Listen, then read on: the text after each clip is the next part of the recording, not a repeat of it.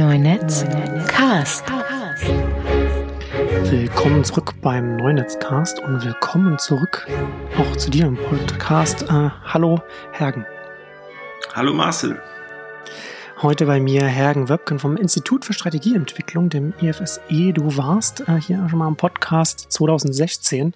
Da habt ihr eine Studie zum, zur Berliner Startup-Landschaft gemacht und jetzt habt ihr äh, einen Report für, für den Berliner Senat, glaube ich, ähm, gemacht zum, zum, äh, über die Berliner Startup-Landschaft und da wollen wir heute so ein bisschen darüber reden, wie das äh, hier aktuell aussieht und was sich in den letzten Jahren entwickelt hat. Bevor wir jetzt aber ins Thema einsteigen, vielleicht willst du kurz noch was zu dir, äh, zu dir als Person sagen, dich noch ein bisschen vorstellen. Ja, mein Name ist Hergen Wöbgen. Ich bin Strategieberater und ähm, bin Gründer des Instituts für Strategieentwicklung. Das habe ich 2003, also vor fast 20 Jahren, an der Uni Wittenherdecke gegründet. Und unser Ziel war, so eine Art McKinsey für Weltverbesserer zu sein, ähm, Projekte, die damals an die Uni herangetragen wurden, zu übernehmen und sie in Netzwerken zusammen mit Professoren, Doktoranden, Studierenden zu bearbeiten. Das ist uns ganz erfolgreich gelungen. Und mit diesem Institut äh, bin ich 2007 nach Berlin umgezogen und habe seitdem stärker noch als zuvor ähm, einen Fokus gefunden, einmal in Kunst und Kultur und einmal im Bereich Startup Innovation. Ähm, wir arbeiten für Mittelständler, Konzerne und in letzter Zeit auch vermehrt für ähm, öffentliche Einrichtungen, wie eben die Senatsverwaltung die uns vor, ich weiß gar nicht wann, zweieinhalb Jahren oder so eingeladen hat, dass wir uns an, diesen, an dieser Ausschreibung beteiligen, die wir gewonnen haben. Und ähm, dann haben wir diesen Startup Report angefertigt mit einer Bestandsaufnahme für das Jahr 2021 veröffentlicht haben wir den Report ähm, Anfang dieses Jahres und ähm, damit arbeiten wir jetzt vom Institut seit 15 Jahren an dem Thema Berliner Startup-Szene. Genau, kann man dann äh, sich auch anschauen, kann man runterladen. Ich verlinke das dann auch in den, in den Show Notes, da kann man sich das anschauen. Ähm, du hast es ja schon gesagt, äh, bevor wir jetzt so, äh, in die aktuellen Ergebnisse so ein bisschen reingehen, würde mich mal so ein bisschen interessieren, so die letzten 15 Jahre, die du das ja schon begleitest. Was hat sich denn in, den, in der Zeit jetzt, jetzt hier, auch gerade hier in Berlin, Berliner Startup-Landschaft so getan? Weil es ist ja schon etwas, eine Zeit, in der sich wirtschaftlich, nicht nur hier, sondern grundsätzlich, ne, so Stichwort ähm, Digitalisierung, relativ viel getan hat. Äh, vielleicht kannst du so ein bisschen grob sagen, was, vielleicht, vielleicht auch ein paar Dinge, wo du sagst, das ist jetzt nicht so Common Sense, zu, wenn man sagt, man guckt jetzt auf die letzten 15 Jahre zurück. Also die Startup-Szene in Berlin und auch deutschlandweit, aber vor allen Dingen in Berlin ist explodiert. Deutschland ist mit Abstand der wichtigste Ort für Startups. In äh, Berlin ist der wichtigste Ort für Startups in Deutschland mit Abstand. Die ersten Anzeichen dafür haben wir bereits 2007 gesehen, aber wenn man sich die Kurven anguckt, wie sich der Kapitalzufluss verändert hat, wie sich die Anzahl der Startups verändert hat, wie sich die Anzahl der äh, Mitarbeitenden in Startups verändert hat, wie sich die Anzahl der ganzen weiteren äh, Player im Ecosystem, ähm, im Berliner Startup-Ecosystems verändert hat, dann gehen die Kurven eigentlich nur alle steil nach oben. Hm. Ähm, wir hatten in Berlin 2007 und auch die Jahre danach ein, ein Übergewicht an Startups von den Samwa-Brüdern, die uns, also die Berlin damit beschenkt haben, dass wir überhaupt eine Startup-Szene haben, dass wir eine Sichtbarkeit erreicht haben, aber die auch ja, ähm, zu ein paar Herausforderungen geführt haben, Kritik ähm, inter, äh, aus, aus allen Kanälen eigentlich, wenn ich in New York oder San Francisco war, zu ähm, Konferenzen oder Vorträgen dann wurde ein eigentlich, sobald man Berlin sagte, sofort äh, Copycats entgegengeschleudert. Und ähm, das manchmal kritisch, manchmal sogar leicht aggressiv. Ähm, aber immerhin, also immerhin ähm, ist Berlin auf der internationalen Landkarte erschienen. Und in diesen Jahren ist es auch gelungen, mehr und mehr ganz unterschiedliche Investoren nach Berlin zu holen. Ähm, es gibt heute eine unglaubliche äh, Vielfalt von Startups. Mittelständler kommen nicht mehr nach Berlin, um sich Startups anzugucken, wie sie ansonsten sich Tiere in einem Zoo angucken, sondern sie kommen mit einem echten Interesse, mit Kooperationsangeboten und äh, arbeiten gemeinsam mit Startups an Lösungen von morgen. Das ist absolut begrüßenswert. Wir haben ähm, eine hohe Diversität in Berlin, außer was den Anteil der Frauen angeht. Dazu können wir gleich vielleicht noch einen Satz sagen. Aber ansonsten gilt äh, die Berliner Startup-Szene als äh, sehr divers. Ähm, wir haben eine niedrigschwellige Szene. Ähm, es ist schnell möglich, äh, die richtigen Ansprechpartner zu erreichen. Es gibt im Vergleich zu anderen Startup-Hubs auf der Welt eine, ein großes Bedürfnis und eine Suche nach Sinnstiftungen. Es gibt viele Non-Profit-Startups, viele sogenannte Impact-Startups. Auch das ist sehr interess interessant und die, die Konsequenz aus all dem, wenn wir uns das heute betrachten im Vergleich zu zu der Zeit vor 10 oder 15 Jahren ist, dass wir heute eigentlich viel stärker differenzieren müssen bei Startups. Wir tun immer noch so, als hätten wir es mit einer homogenen Entität zu tun. Das ist ungefähr so, wie wir früher übers Internet gesprochen haben. Erstmal kommt die Phase, wo man sagt, wo man sich irgendwie mit dem Internet beschäftigt und es gibt Interneterklärer und so. Mhm. Wenn dann irgendwann das Internet einfach alles umfasst, dann muss man äh, etwas spezifischer sagen, worum es überhaupt gehen soll. Und das haben wir auch bei den Startups erreicht. Nur um Beispiele zu nennen, es gibt ähm, viele Startups, die kommen aus dem universitären Kontext. Es gibt viele Startups, die äh, gleichen eigentlich eher Gründungen, weil sich ähm, Privatleute zusammentun und auf, mit eigenem Risiko etwas auf die Beine stellen. Manchmal schon mit viel Erfahrung aus einem vorherigen Job oder aus vorherigen Gründungen, aber mit eigenem Risiko. Und es gibt äh, Startups, die sich in einer vorhandenen Struktur, also in einem Incubator zum Beispiel gründen. Und das sind alles vollkommen unterschiedliche Voraussetzungen, ganz unabhängig davon, dass man natürlich äh, nach Branchen, Zielgruppen und so weiter und auch nach Risiko- und Finanzierungsbedarf ähm, und nach dem Bedarf an Mitarbeitern und so weiter differenzieren muss. Also Differenzierung ist absolut angezeigt und dieses pauschale, die Startups in Berlin ist ähm, sozusagen, die Zeit ist vorbei. Und das Zweite ist ähm, die Stärke von ähm, Berlin wird von niemandem mehr in Frage gestellt. Äh, wir hatten ja früher aus unserem Minderwertigkeitskomplex in Berlin immer das Bedürfnis, das zweite Silicon Valley sein zu wollen. Das hört man zum Glück weniger. Es ist eher so, dass der Rest in Deutschland, wenn man mit denen über die Berliner Startups wenn man mit denen über die Berliner Startup-Szene besser gesagt spricht, dass sie sagen, wir würden uns eine stärkere Rolle von den Berliner Akteuren und der Berliner Politik für die Startups in ganz Deutschland wünschen. Also sozusagen stärkere Differenzierung, stärkere Führungsrolle von Berlin. Das, das wäre so die Quintessenz, wenn ich mir diese, diese, äh, diesen, diese zeitliche Entwicklung ansehe. Bevor wir dann äh, zu noch ein paar, paar detaillierteren Fragen kommen, äh, jetzt erst nochmal so ganz grob. Ja, äh, in welcher Größe bewegt sich denn jetzt die aktuelle Berliner Startup-Welt? Also ihr habt ja im Report, hast ja auch darüber geschrieben, dass es durchaus schwierig von der Definitionsfrage her halt auch immer ist, was ist denn überhaupt noch ein Startup? Also wie alt oder wie jung ein Unternehmen?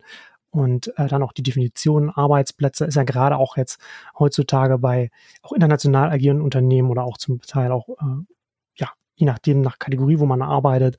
Daher gibt es dann natürlich Arbeitsplätze hier in den Hauptquartieren hier in Berlin und dann äh, natürlich dann auch noch woanders beschäftigt man dann auch noch Leute und das dann auch irgendwie dann einzuordnen ist natürlich nicht, nicht ohne, beziehungsweise die Daten da irgendwo herzubekommen. Aber unabhängig mal davon, in welch, zu welchen Größenordnungen seid ihr da im Report gekommen? Ja, also erstmal zur äh, Differenzierung zu Startups gehören eben Unternehmen, die zwei Monate alt sind und zwei Mitarbeiter haben und zu Startups gehören ebenso Unternehmen, die 20.000 oder jetzt vielleicht sogar 52.000 Mitarbeiter haben. Ähm, und je nach Definition kommt man deswegen auch auf entweder 25.000 Mitarbeitenden in Startups in Berlin oder auf 250.000. Beides wäre je nachdem, welche Definition man anwendet, äh, vertretbar. Bei vielen Städten hat sich mittlerweile durchgesetzt, ähm, eine zeitliche Perspektive einzunehmen, also einen zehn Jahres Zeitraum zu beobachten von Startups. Dann kommen wir in äh, Berlin auf etwa 70.000 Mitarbeitende in Startups.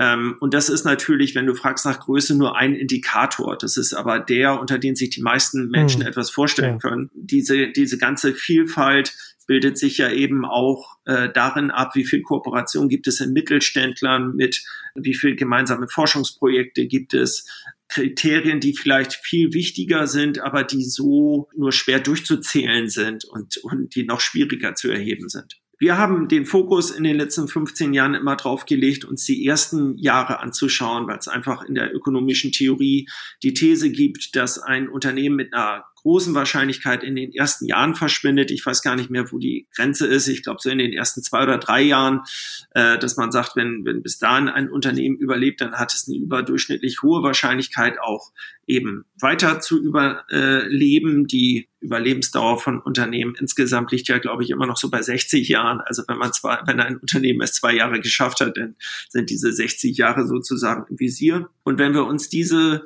ersten Jahre angucken ähm, und egal wie wir es definieren, äh, dann sehen wir eben eine äh, Vervielfachung der, der Mitarbeiterzahlen, wo wir eben nur die paar tausend hatten vor zehn Jahren und jetzt viele zigtausend. Und ähm, so wie wir es eben auch schon gesagt haben, also auf allen Ebenen ein Wachstum. Wir hatten 2016 ja prognostiziert, dass Berlin, dass die Startups in Berlin der größte Arbeitgeber der Stadt sind. Und äh, das sind sie, egal wie man es definiert, jetzt auf jeden Fall. Mhm. Und das ist glaube ich, ein, einfach ein interessanter Punkt. Und das Zweite ist, ähm, also weil es für die Politik relevant ist, dass wir auch davon ausgehen können, im Jahr 2030 werden wahrscheinlich bis zur Hälfte aller Arbeitsplätze in Berlin aus den heutigen Startups entstanden sein. Einen mehr oder weniger digital wirtschaftlichen Bezug haben. Ja, das ist ja auch immer, das ist ja auch immer interessant, ne, wenn man sich äh, grundsätzlich mal die, die Wirtschaft von einer Metropole wie Berlin anschaut. Man kann ja auch mal von diesem Startup-Begriff auch weggehen und einfach sagen, die, allein die Tatsache, dass junge Unternehmen als Kohorte die, die sind, die, die die meisten Arbeitsplätze stellen, macht ja die, die Berliner Wirtschaft an sich zu einem relativ dynamischen äh, Gebilde, ne? also als die, die Berliner Wirtschaft. Also das finde ich schon, das finde ich schon sehr interessant, auch was das, auch was das für die Stadt äh, in den nächsten Jahren auch bedeuten wird. Mhm. Ja, und der und ähm, der der nächste Punkt ist, was die Arbeitsplätze angeht, ist, ähm, dass man sich die Qualität der Arbeitsplätze angucken kann. Mhm. Ähm, das ist, glaube ich, ein ganz wichtiges Thema. Ja. Also wenn wir zum Beispiel einen Lieferdienst angucken, dann hat er natürlich irgendwelche Techies, aber der hat auch irgendwelche Fahrerinnen und Fahrer. Mhm. Und Arbeitsplätze an sich sind immer gut und schön und ich möchte sozusagen auch nicht das eine oder andere verurteilen. Aber es ist, glaube ich, klar, welchen qualitativen Unterschied es gibt. Einmal für die Perspektive der Mitarbeitenden selber und dann auch für die Stadt und ihre Steuereinnahmen. Und wir, äh, Berlin hatte da am Anfang, ähm, sind wir eigentlich entstanden aus dieser äh, digitalen Bohem, wo Leute sich in Cafés gesetzt haben und irgendwelche Webseiten programmiert haben und damit den Digitalagenturen das Leben schwer gemacht haben. Und ähm, das fing damit an, dass diese meistens Einzelkämpfer der digitalen Bohem sehr günstige Angebote gemacht haben. Und ähm, auch die, die ersten äh, Startups in Berlin hatten da noch einen starken Bezug zu Marketing und Content. Und damit gerade zu den, in den Lebens, äh, bei den Lebenshaltungskosten, die wir noch in den Nullerjahren in Berlin hatten, war es möglich, dass sich viele damit über Wasser halten konnten, aber das hatte überhaupt keine Perspektive. Und deswegen ist es absolut erfreulich, dass ähm, die Geschäftsmodelle sehr viel tech-lastiger heute sind, als sie es noch vor zehn Jahren waren und äh, dass Berlin mittlerweile auch ernst genommen wird, was, was äh, Codierung angeht und was ähm, Spitzentechnologien angeht. Das ist ein Bereich, ich bin Ökonom, muss ich ganz ehrlich sagen, ähm, das kann ich selber nicht alleine beurteilen. Ich äh, sozusagen lasse mir das vorführen, guck's mir begeistert an. Aber das sind die aus unterschiedlichen Quellen übereinstimmenden Berichte, die ich aus Startups und auch von Investoren bekomme. Ja, ja, das ist natürlich, ist ja, liegt der Natur der Sache, ne? diese Ausdifferenzierung ist ja äh, sehr überschaubar alles in den, in den Nullerjahren gewesen, in jeder, in jeder Beziehung. Und was man dann heute sieht, ist natürlich was ganz anderes. Also nicht nur, was du auch vorhin gesagt hast, ne? also ganz am Anfang, äh, die, die Sam, der Samba-Fokus oder die Konzentrierung und das, da gab es ja äh, nur wenig daneben und heute sieht das ja ganz anders, auch, auch richtig, richtig ich sag mal in Anführungszeichen Deep Tech, wo das dann auch so richtig tief reingeht und äh, ist eine ganz andere Szene. Und es geht mir auch ganz ähnlich. Es gibt da auch äh, Produkte oder Startups, bei denen ich wirklich dann auch äh, meine Schwierigkeiten habe, da das, das irgendwie einzuordnen oder, oder, oder nachzuvollziehen, was das, was dann da ähm, passiert. Bevor wir zu den äh, noch ein bisschen weitergehen, was mich noch, was mich noch interessiert, oder was, was vielleicht auch die Hörer, Hörerinnen interessiert, Ihr habt ja jetzt diesen Report mitten in der Pandemie gemacht. Ähm, wie hat sich denn die Pandemie auf, auf dieses ganze Thema ausgewirkt? Ja, also interessanterweise hat für viele Startups ein Boom bedeutet. Ähm, aber fangen wir mal vorne an. Es gibt natürlich erstmal die Perspektive von den von den Teams selber, die miteinander arbeiten. Für die hatte es natürlich dieselben Folgen wie für uns alle. Also ähm, sehr viel mehr Homeoffice, damit sehr viel mehr Stress für die manchmal sehr jungen Eltern. Äh, wir hatten das Thema gerade, dass es sehr viele junge Menschen natürlich in der Startup-Szene gibt mhm. und all diese Herausforderungen, die damit zusammenhängen. Sicherlich eine massive Herausforderung auch für Coworking Spaces ich habe da keinen abschließenden Überblick, aber das, was ich höre und mitkriege, ist einfach so, dass ähm, oft das Geschäft eingebrochen ist und manche auch den Betrieb eingestellt haben. Was total schade ist, ähm, es haben auch Veranstalter von Konferenzen gelitten. Ähm, und das ist äh, auch deshalb schade, weil manche von denen auch nicht wiederkommen, auch wenn es jetzt mittlerweile nach der Pandemie ein großes Bedürfnis gibt, sich wieder in in Person auch zu treffen und ähm, an Konferenzen teilzunehmen und so weiter. Das ist das eine, was die ähm, Finanzierungsrunden angeht. So sind sie explodiert. Das ähm, hat zwei Gründe. Einmal lag es daran, dass, dass wir noch bis vor kurzem eine unglaubliche Niedrigzinsphase hatten und ganz viel Liquidität. Ähm, deswegen gab es immer neue Rekorde in immer mehr und immer größeren Finanzierungsrunden, worüber sich manche gefreut haben. Weil ich nicht nur Ökonom, sondern auch Bankkaufmann bin, ähm, habe ich das von Anfang an oder die ganze Zeit eigentlich kritisch gesehen, weil mir klar war, das ist eine absolute Ausnahmezeit, die wir da erleben. Und wenn wir, wenn wir die äh, diese Finanzierungsrunden, die basieren auf, auf der hohen Liquidität und den niedrigen Zinsen als Maßstab für die Qualität einer Startup-Szene nehmen, dann stimmt irgendwas nicht. Und wir erleben jetzt auch gerade einen dramatischen Rückgang ähm, die, äh, der Finanzierungsrunden und der Finanzierungshöhen in Berlin in diesem Jahr. Aber der zweite Grund war neben Liquidität und Zinsen war, dass äh, manche ähm, Geschäftsmodelle einfach einen absoluten Boom haben, Boom hatten ja. durch die Pandemie. Also äh, Stichwort äh, äh, irgendwelcher, äh, wie nennt man die, Zoom und so, Online Online-Meeting-Room-Anbieter, ich weiß es nicht. Ja, aber für, Deutsch, für, für Deutschland oder speziell für Berlin ist ja das große Boom-Thema Online-Lebensmittel gewesen. Ne? Also die schnelle Lieferung, genau. E-Commerce und da haben wir ja äh, Gorillas und Flink äh, aus Deutsch, aus Berlin. Lieferdienste, genau. Ja, das waren eigentlich so die Einflüsse. Also ein sehr gemischtes Bild der Pandemie. Es gab sicherlich äh, also Verlierer, Stichwort Coworking. Es gibt sicherlich auch Nachteile für die ganze Branche, nämlich dass solche Strukturen auch wegbrechen. Aber alles in allem, wenn ich einen Strich drunter machen sollte, dann war es eher, äh, hat die Pandemie eher oder das Pandemiejahr war eher ein gutes Jahr für die Startups. Ja, also ich finde es auch interessant, was ja auch über zum Finanzierungsthema sagt, also ganz viele Aspekte interessant, aber das ist natürlich, das hast du ja schon gesagt, ne? ich habe hab das hier nochmal rausgezogen, was ihr, was ihr geschrieben habt, 2021, äh, natürlich Rekord, re, immer Rekordzahlen von Jahr zu Jahr, geht alles nach oben. 2021 sind in Berliner Startups insgesamt über 10 Milliarden Euro geflossen, einige davon eben in Gorillas und so weiter. Und damit hat, und das habt ihr auch gesagt, das fand ich auch nochmal interessant, damit liegt Berlin unter den Top 10 der Standorte für Finanzierungen weltweit. Das hat mich überrascht, dass wir da, dass wir da so weit vorn sind, immer noch, weil wir natürlich, und das sagt, das sagt er ja auch an einer anderen Stelle, wir haben zumindest hier, was die deutschen Investoren oder, oder Risikokapitalgeber angeht, können wir vielleicht auch gleich noch reden, dass es natürlich auch unterschiedliche Arten von Finanzierung gibt. Muss ja nicht alles, sagen wir mal, sehr Risikokapital äh, fokussiert, wenn man, wenn man über Startups spricht. Logischerweise, weil das dann die sind, die Unternehmen, die am schnellsten wachsen und, und also in, in, sollten sie zumindest, wenn sie Risikokapital nehmen und dann entsprechend dann auch äh, medial präsent sind. Aber wir haben hier in Deutschland ja das immer noch die Herausforderung in, in dem Feld, dass wir viele kleine äh, Risikokapitalfonds haben, vergleichsweise international, die natürlich dann am Anfang drin sind.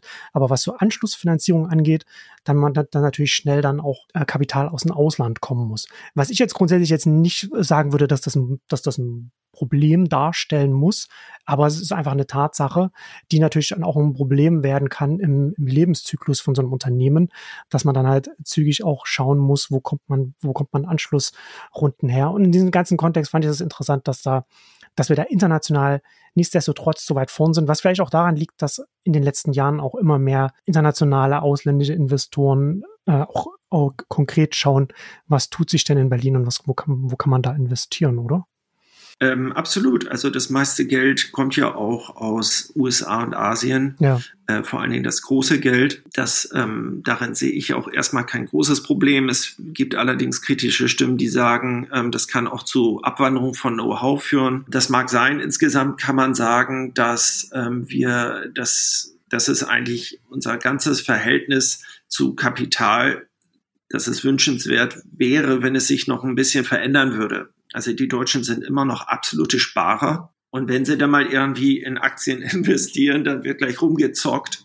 Und eigentlich wäre so ein Mittelweg mhm. natürlich wunderbar. Also zum Beispiel, dass einfach von staatlicher Seite auch im Hinblick auf die Rente ein gewisser Teil auch als äh, auch den Startups zur Verfügung gestellt wird. Und wenn das äh, von Profis gemanagt wird, dann ist das eigentlich auch ein überschaubares Risiko, weil sich die Chancen und Risiken normalerweise ausgleichen. Diese, äh, was du sagst mit, mit Anschlussfinanzierung, das ist, habe ich immer wieder gehört, für manche Startups ein, ein großes Thema, dass sie dann sozusagen irgendwann äh, eine Grenze erreichen und, ähm, und das bringt auch so viel Stress in die ganze Sache. Also viele Startups sehen sich damit konfrontiert, dass sie eigentlich in ganz kurzer Zeit sofort zumindest den Ausblick auf die Weltherrschaft kreieren müssen, um wahrgenommen zu werden, um entsprechendes Kapital zu bekommen. Und ähm, da bleiben manchmal die absolut vielversprechenden ähm, Startups auf der Strecke, die vielleicht ein bisschen langsamer vorgehen und das aus Gründen, guten Gründen machen. Ja, klar. Ne, das, das gibt ja dann, das sind ja dann unterschiedliche Pfade, die man dann äh, entsprechend dann beschreitet. Aber natürlich, wenn man Risikokapital nimmt, dann hat man so einen gewissen, so eine gewisse Pfadabhängigkeit Richtung Wachstum dann ähm, eingeschlagen. Ist interessant, dass du das so sagst, weil ich habe ganz oft das Gefühl, dass es deutsche junge Unternehmen gibt, die eigentlich viel früher oder viel stärker auch die Ambitionen auf internationale Expansion oder, oder vielleicht nicht, man muss nicht Ex Expansion sagen, aber grundsätzlich sich das, das Spielfeld, auf dem man sich bewegt, internationaler zu sehen und nicht so stark äh, sich, sich zu beschränken, vielleicht erstmal auf den deutschen Markt und so weiter. Was unter anderem zum, zum Ergebnis hat, was ich zumindest punktuell sehe, ist, dass oft Unternehmen, von denen ich denke, die könnten auch mit ihrem Produkt international bestehen, von einem internationalen Konkurrenten, ob der jetzt aus den USA oder Kanada oder sonst woher kommt, äh, übernommen werden. Also dass da zu wenig Richtung international äh, geschaut wird. Aber das ist jetzt eher so eine, so eine anekdotische, punktuelle Beobachtung meinerseits. Ja, ja, also ne, wir kommen traditionell, wenn man das so sagen möchte, so lange gibt es die Startup-Szene ja noch nicht, aus einer Exit-Denke und aus einer kurzfristigen Denke. Aber was zurzeit auch stattfindet, ist, äh, dass es mehr und mehr Kooperation und Kontakt und Austausch zu den deutschen Mittelständlern gibt, hm. zu Hidden Champions. Und dass sich vielleicht auch da äh, neue Modelle etablieren können. Hm, das ist ja ähm, spannend. Das ist, dass, dass die einen zwar bleiben, also die Seriengründer, die exit-orientiert sind und immer wieder neue Unternehmen hochziehen und die machen das. Und es gibt dann zusätzlich auch andere, die sich vielleicht mit langfristigen strategischen Kooperationspartnern und auch äh, Finanzpartnern zusammentun und ähm, damit arbeiten und vielleicht auch gar nicht ihr Unternehmen verlassen wollen, sondern einfach damit glücklich sind mit dem, was sie machen. Hm. Ich habe es ja jetzt gerade schon gesagt, ne, das kann ja äh, Startups, und das hast, hast du ja auch schon angedeutet, es, man muss ja als junges Unternehmen, man muss ja nicht Risikokapital nehmen, gibt da, es gibt, kommt ja aufs Modell an und da, wo man, wo man ein Unternehmen hin will. Und ganz viele junge Unternehmen, Schrägstrich Startups, auch in Berlin, finanzieren sich ja nicht mit Risikokapital, sondern über andere Wege. Äh, vielleicht kannst du dazu, also zum einen vielleicht ein bisschen was zur Verteilung sagen. Sind jetzt, ist jetzt die Mehrheit der jungen Unternehmen in Berlin, äh, finanzieren sich mit Risikokapital oder, oder über andere Wege? Und was gibt's da so, was, was hat sich da so in Berlin, was hat sich da so rausgeschält, was gibt's da alles? Also das ganz, ganz große Geld kommt aus dem privaten Bereich, aber gerade am Anfang spielt der Staat, in dem Fall die Stadt Berlin, eine ganz herausragende Rolle. Ähm, und hier kann ich nur ein bisschen äh, Werbung machen für meinen Auftraggeber. Die Senatsverwaltung hat eine Startup-Map, wo man sich online diese ganzen, diese ganze vielfältige Förderlandschaft auch ansehen kann. Viel davon gruppiert sich rund um die Universitäten, die wir in Berlin haben. Ähm, es gibt Berlin-Partner, es gibt ähm, mit Norbert Herrmann bei der Senatsverwaltung selber einen Ansprechpartner, der alle miteinander vernetzt, wie es nur irgendwie möglich ist. Und das sozusagen ergänzt sich eigentlich ganz gut mit den äh, privaten Hubs und Inkubatoren und so weiter. Gerade die forschungsnahen Start-ups haben viele Möglichkeiten, sich für ähm, Stipendien und Förderung zu bewerben und haben eben auch entsprechende Hilfe vor Ort an den Universitäten, wodurch manchmal auch, was auch kritisiert wird, schon so eine Art Förderkarriere in den ersten Jahren entsteht. Mhm. Und äh, wenn dann nach vier, fünf Jahren es auf einmal ohne diese Förderung gehen soll, äh, dann gibt es so den Erstkontakt mit einem bösen Investor, mit einem, äh, ja. mit einem Venture Capital Fonds oder was auch immer. Ja. Ähm, so dass man hier nur dazu raten könnte, es ähnlich wie im angelsächsischen Raum zu machen und ähm, diese universitätsnahen Förderstrukturen zwar nicht abzuschaffen, aber zumindest äh, sofort und von Anfang an ähm, Business Angel und Venture Capital, Venture Capital ähm, Fonds mit einzubeziehen und ähm, die beiden Seiten einfach miteinander ins Gespräch zu bringen, ja. Ähm, ja, und was dann, was, was mir auffällt, ist, ähm, es geht nicht immer nur ums Geld. Es spielt eine äh, große Rolle, ähm, miteinander, ähm, sich miteinander zu vernetzen, vernetzt zu werden und ähm, überhaupt mal herauszufinden, zum Beispiel, äh, woher bekomme ich einen Mentor? Wie kann ich ein Unternehmen finden, einen Kooperationspartner finden? Und ich glaube, was aus meiner Sicht auch noch ausbaufähig ist, ähm, die Politik denkt natürlich, also abgesehen von ihrer Bürokratie, zu 90 Prozent, glaube ich, oder zu 80 Prozent, will nicht übertreiben, denkt sie an irgendwelche Verfahren und ähm, und an irgendwelche Finanzausschüttungen. Ganz viel Potenzial gibt es einfach darin für Spitzenpolitiker, Unternehmer miteinander zu vernetzen. Also der Senator für Wirtschaft in Berlin sollte eigentlich der einfach in Deutschland und weltweit der erste Botschafter für Startups sein und eigentlich ständig damit beschäftigt sein, Mittelständler deutschlandweit und europaweit mit den Startups in Berlin zu vernetzen und die Türen zu öffnen, weil das können einfach, ähm, wenn, wenn jetzt irgendwie jemand, der sich mit 20 äh, Jahren gerade äh, selbstständig macht und wenn der eine E-Mail an den Vorstandsvorsitzenden schreibt, dann hat er da nicht eine besonders große Chance, eine Antwort zu bekommen. Wenn der Senator sich drum kümmert, dann gibt's eine, äh, eine gute Chance und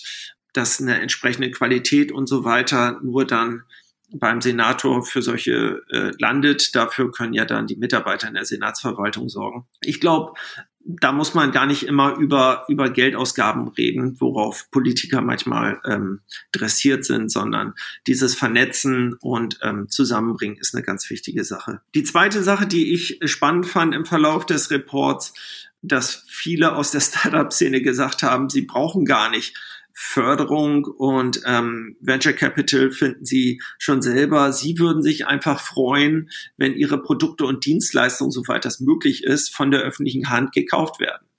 Also, ähm, ja. dass, dass, dass es auch leichter ist für Startups überhaupt an irgendwelchen Ausschreibungen teilzunehmen und so weiter. Ja. Da wird schon eine Menge gemacht, aber ähm, dass sozusagen einfach das, was die Startups anzubieten haben, selber gekauft wird, ist ja eigentlich in einer Marktwirtschaft die beste Förderung, die man sich vorstellen kann. Ja, das ist eine gute, das ist eine gute Antwort, ein guter, guter Aspekt, der auch äh, äh Sinn ergibt, ne? Dass man das da muss man dann halt auch das, das Geld geben. Das ist ja letzten Endes auch nur ein Schritt davor, um den Unternehmen dann äh, die Basis zu geben, damit es dann seine Produkte am Mann bringen kann und dann auch selbst vielleicht als als, als Stadt Berlin dann auch die Produkte dann zu nutzen, äh, zu kaufen. Das ist ja dann, ja, das ergibt, das ergibt auf jeden Fall ähm, sehr viel Sinn. Du hast ja jetzt schon so, Mentoren und so ein bisschen so verschiedene Sachen angesprochen. Wie siehst du denn grundsätzlich die Vernetzung und auch so Netzwerkstrukturen hier in der Stadt, nachdem es ja, ne, also man kennt das ja zum Beispiel in, in den USA, da gibt es dann, da gibt es dann nach dem, nach dem PayPal-Exit, da haben dann die, die, hat sich dann so die PayPal-Marke herausgebildet, also so, so ein Netzwerk aus Angel-Investoren und Leuten, die dann nochmal gegründet haben und die sich gegenseitig helfen konnten. Und das gibt's hier ja in Berlin ja auch so ein bisschen, aber nicht so stark ausgeprägt, würde ich jetzt mal sagen. Also zum einen Kannst du dazu was sagen? Und da, und da gleich anschließend können wir ja jetzt auch nochmal äh, über äh, Diversität sprechen und äh, darüber sprechen, wie repräsentiert oder unterrepräsentiert sind jetzt Frauen in den jungen Unternehmen in Berlin. Ja, also du meinst, ob es ähm, äh, Zirkelnetzwerke ähm, gibt, à la PayPal? Ja, zum Beispiel. Ne? Also ich meine, ich meine, es ist ja jetzt nicht mehr, wir sind ja jetzt nicht mehr in den Nullerjahren, sondern es gibt ja, gibt es einige, einige Unternehmen, die jetzt, die jetzt äh, Exits hatten, Gründer, die äh, gut dastehen, ob das jetzt irgendwie so das bekannteste ist, wie jetzt ein StudiVZ oder so etwas. Oder selbst jetzt große, erfolgreiche, frühere Startups, sei es mal, ne, wie, wie ein Zalando, das jetzt lange schon an der Börse ist und entsprechend dann auch links und rechts dann, dann Dinge äh, äh, ermöglicht, auch aus dem, aus den persönlichen Netzwerken heraus. Meinst du, dass da noch äh, viel Luft nach oben ist oder, oder meinst du, dass da sich, dass da sich auch in Berlin da immer mehr so auch so Strukturen rausbilden, wo, wo man sagen würde, okay, da hat jetzt eine frühere Generation äh, Strukturen geschaffen, die jetzt einer der nachkommenden Generation an Gründerinnen äh, hilft? Oder wie kann, hast, hast du da irgend, irgendeine, irgendeine Aussage dazu? Ich erkenne zwar solche Muster, aber ähm, nicht besonders gefestigt, sondern das gibt ähm, das sind eher lose Verbindungen von den äh, großen Exits, die wir kennen, die sich auch zum Teil betätigen, zum Teil aber auch nicht mehr betätigen als Investoren. Insgesamt fällt es auf, dass die, die Startups, die sich in den letzten Jahren gründen, ganz massiv profitieren von den Startups, die äh, die es vorher gab, ob die nun über einen Börsengang Geld gemacht haben oder durch andere Formen von Exits. Aber ich würde nicht sowas wie eine PayPal-Mafia oder etwas ähnliches in Berlin ausmachen können, hm. sondern würde unterstreichen, dass Berlin immer noch sehr niedrigschwellige Zugänge hat und dass wenn man weiß, was man braucht und wem man äh, zu, von wem man was möchte, dass man dann in relativ kurzer Zeit auch einen Draht dazu findet. Und ähm, das ist, das ist ein riesiger Schatz, den diese Stadt hat, schon immer hatte und den sie auch heute noch hat. Ja, das andere ist, dass das mit den Frauen, die total unterrepräsentiert sind, was mich äh, wirklich total erstaunt hat. Auch das kann man unterschiedlich messen. Ähm, es kommt nämlich darauf an, ob man die Gründerin oder die Führungskräfte oder alle Mitarbeitende ähm, auszählt und vergleicht. Hm. Unterschiedliche Studien dazu gehen von 16 bis 17 Prozent aus. Ich habe auch selber äh, eine kleine Analyse gemacht und habe mir angeguckt, die allergrößten Startups in Berlin, die gemeinsam ungefähr 80 Prozent der Arbeitsplätze stellen und deren Führungskräfte und kamen nur auf 9 Prozent Frauenanteil. Hm. Also es ist total wenig und da gibt es die klassischen Erklärungen dazu, die es überall gibt.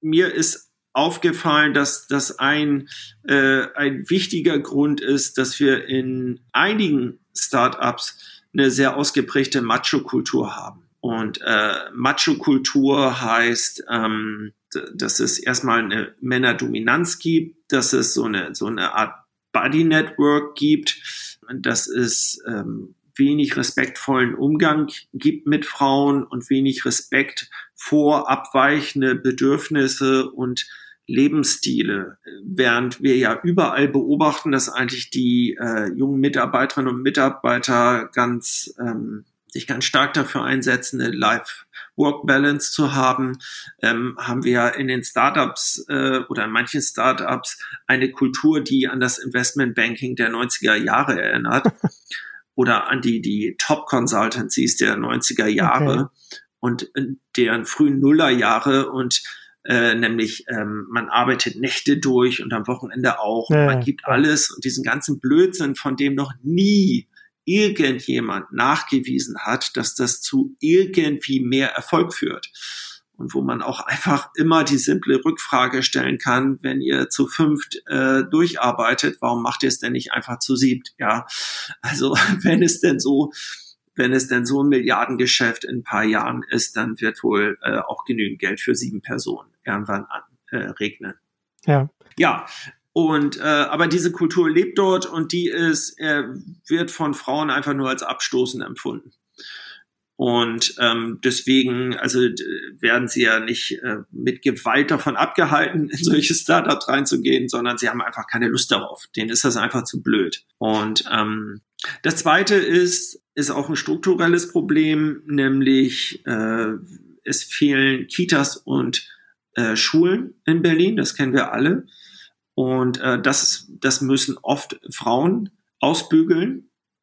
Und ähm, eine, eine Gründerin, die mit ihrem Mann das Agreement hat, dass der Mann sich, solange sie das Startup hochzieht, sich um die Kinder kümmert, die hat mir auch erzählt, wie wie konservativ und verkrustet wir noch manchmal sind, mhm. weil der Mann sich in der Kita ständig Fragen anhören muss, äh, wo denn die Mutter gerade ist und ob er nur für das Kind zuständig ist und solche okay. Dinge als und sich ein bisschen merkwürdig manchmal fühlt. Das kann, das, das muss aber dann das auch stark hier in Berlin auch vom Bezirk abhängen. Das würde mir hier im Prenzlauer Berg nicht passieren.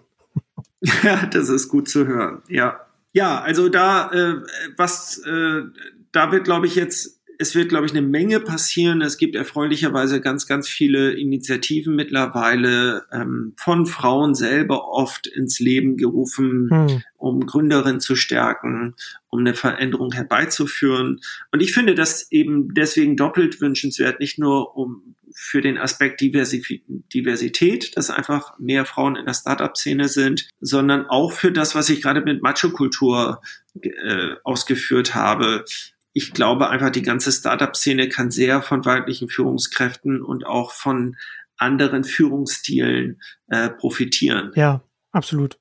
Es ist ja auch ähm, die äh, eine Folge dessen, was du der Kultur, das du beschrieben hast, ist natürlich dann auch ein gewisser Tunnelblick, der bei diesen Team, Teams entsteht. Ne? Da ist natürlich dann der gleiche soziale Hintergrund und das heißt dann, dass man dann selbst keine noch keine Familie hat oder oder wenig involviert ist in der Familie, weil man am Wochenende das Wochenende durcharbeitet und das hat natürlich dann auch Auswirkungen auf auf die auf die Produkte und so weiter. Also mal unabhängig von von den anderen Aspekten, die auch wünschenswert sind, hat es auch ganz konkrete Auswirkungen darauf, wie auch dann die ganzen Angebote, Produkte dann von Unternehmen dann vielleicht auch gestaltet sind. Also gut, jetzt hier in Berlin vielleicht nicht so stark, weil wir ja einen sehr starken B2B-Fokus bei den jungen Unternehmen haben, aber sobald du im B2C-Bereich reingehst, finde ich, kann man nach wie vor noch an ganz vielen Stellen auch, auch bei zum Teil großen Unternehmen merken, okay, da ist nicht so ein großer Familienfokus da, das merkt man bei euren äh, Unterne äh, Angeboten, dass das da gar nicht so, gar nicht so durchkommt.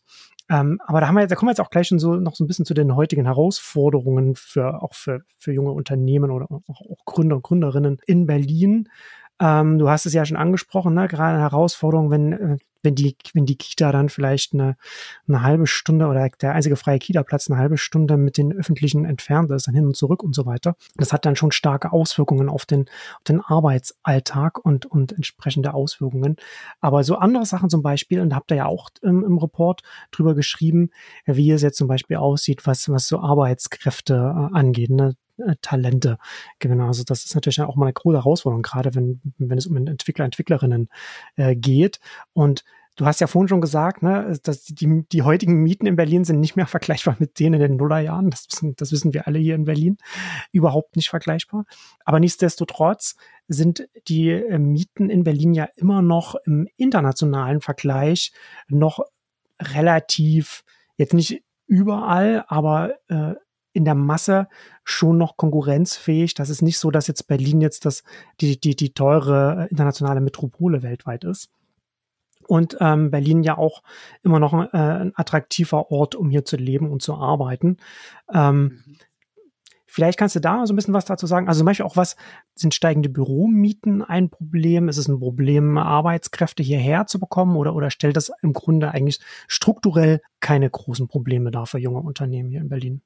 Doch, also diese, ähm, gerade die, die großen und expansiven, äh, wachstumsorientierten Startups ähm, haben manchmal kein wichtigeres Thema als Talent. Und das ist durch die Pandemie zum Teil sehr erschwert worden. Es gibt schon allgemeine Probleme, die Mitarbeiterinnen und Mitarbeiter aus anderen Ländern nach Deutschland zu bekommen. Und das scheitert nicht an Lebenshaltungskosten, das scheitert auch nicht daran, dass die nicht hierher wollen, sondern das ähm, scheitert einfach an, äh, an der Administration, die nicht unbedingt nur an der ähm, Berliner Verwaltung hm. hängt sondern das fängt ja mit den Behörden im anderen Land an, so dass zum Beispiel sich ein potenzieller Mitarbeiter, sagen wir jetzt mal aus Pakistan oder einem anderen Land, geeinigt haben kann mit einem Berliner Startup mhm. und es trotzdem noch entweder nicht dazu kommt, dass diese Person dann tatsächlich nach Deutschland kommen darf und eine Arbeitserlaubnis bekommt, oder es ähm, zu sehr erschwert wird und sehr lange dauert und ähm, sich solche Startups eigentlich oder die Personalabteilung von solchen Startups eigentlich ein paar Spezialisten dafür einstellen können, um diese Prozesse zu begleiten und so weiter. Und da würden sich viele Startups natürlich Vereinfachungen und Beschleunigung wünschen, weil meistens braucht man ja auch, wenn man Mitarbeiterbedarf äh, hat, äh, auch jetzt schnell eine ja. Lösung und es hilft einem nicht, wenn man dann erst in neun Monaten wieder ja, genau, da ist man schon, auf dem. dass man schon drei, vier Schritte weiter und, und, und fünfmal abgebogen. Äh, das, das ist ja was, was man wirklich, also das ist so eine, so eine Konstante, ne, die man immer wieder aus, aus, aus dem Bereich hört, zu Bürokratieabbau. Ja, und äh, das ist äh, das ist ein gutes Beispiel dafür, was eben auch gar nicht in Berlin entschieden mhm. werden kann, sondern wo eigentlich sich die Spitzenpolitiker aus Berlin als ähm, Vertreter des wichtigsten Startup-Hubs in Deutschland und als Anwälte der Startups in Deutschland damit sich äh, ähm, für andere Abkommen einsetzen können. Ja, wenn wir jetzt langsam zum Ende kommen, ähm, gibt es noch irgendwelche Aspekte, die du jetzt noch gerne ansprechen würdest, was ihr im Report rausgearbeitet habt, wo du sagst, das ist erwähnenswert oder beachtenswert? Oder vielleicht auch so gefragt, gibt es Dinge, wo du sagen würdest, das ist jetzt nicht Common Sense, wenn man, wenn man an Startups in Berlin denkt, aber das ist wichtig oder, oder das ist uns aufgefallen? Was ich nur noch mal unterstreichen kann, ist eigentlich, dass, ähm, dass die Startups sehr diversifiziert sind mittlerweile mhm.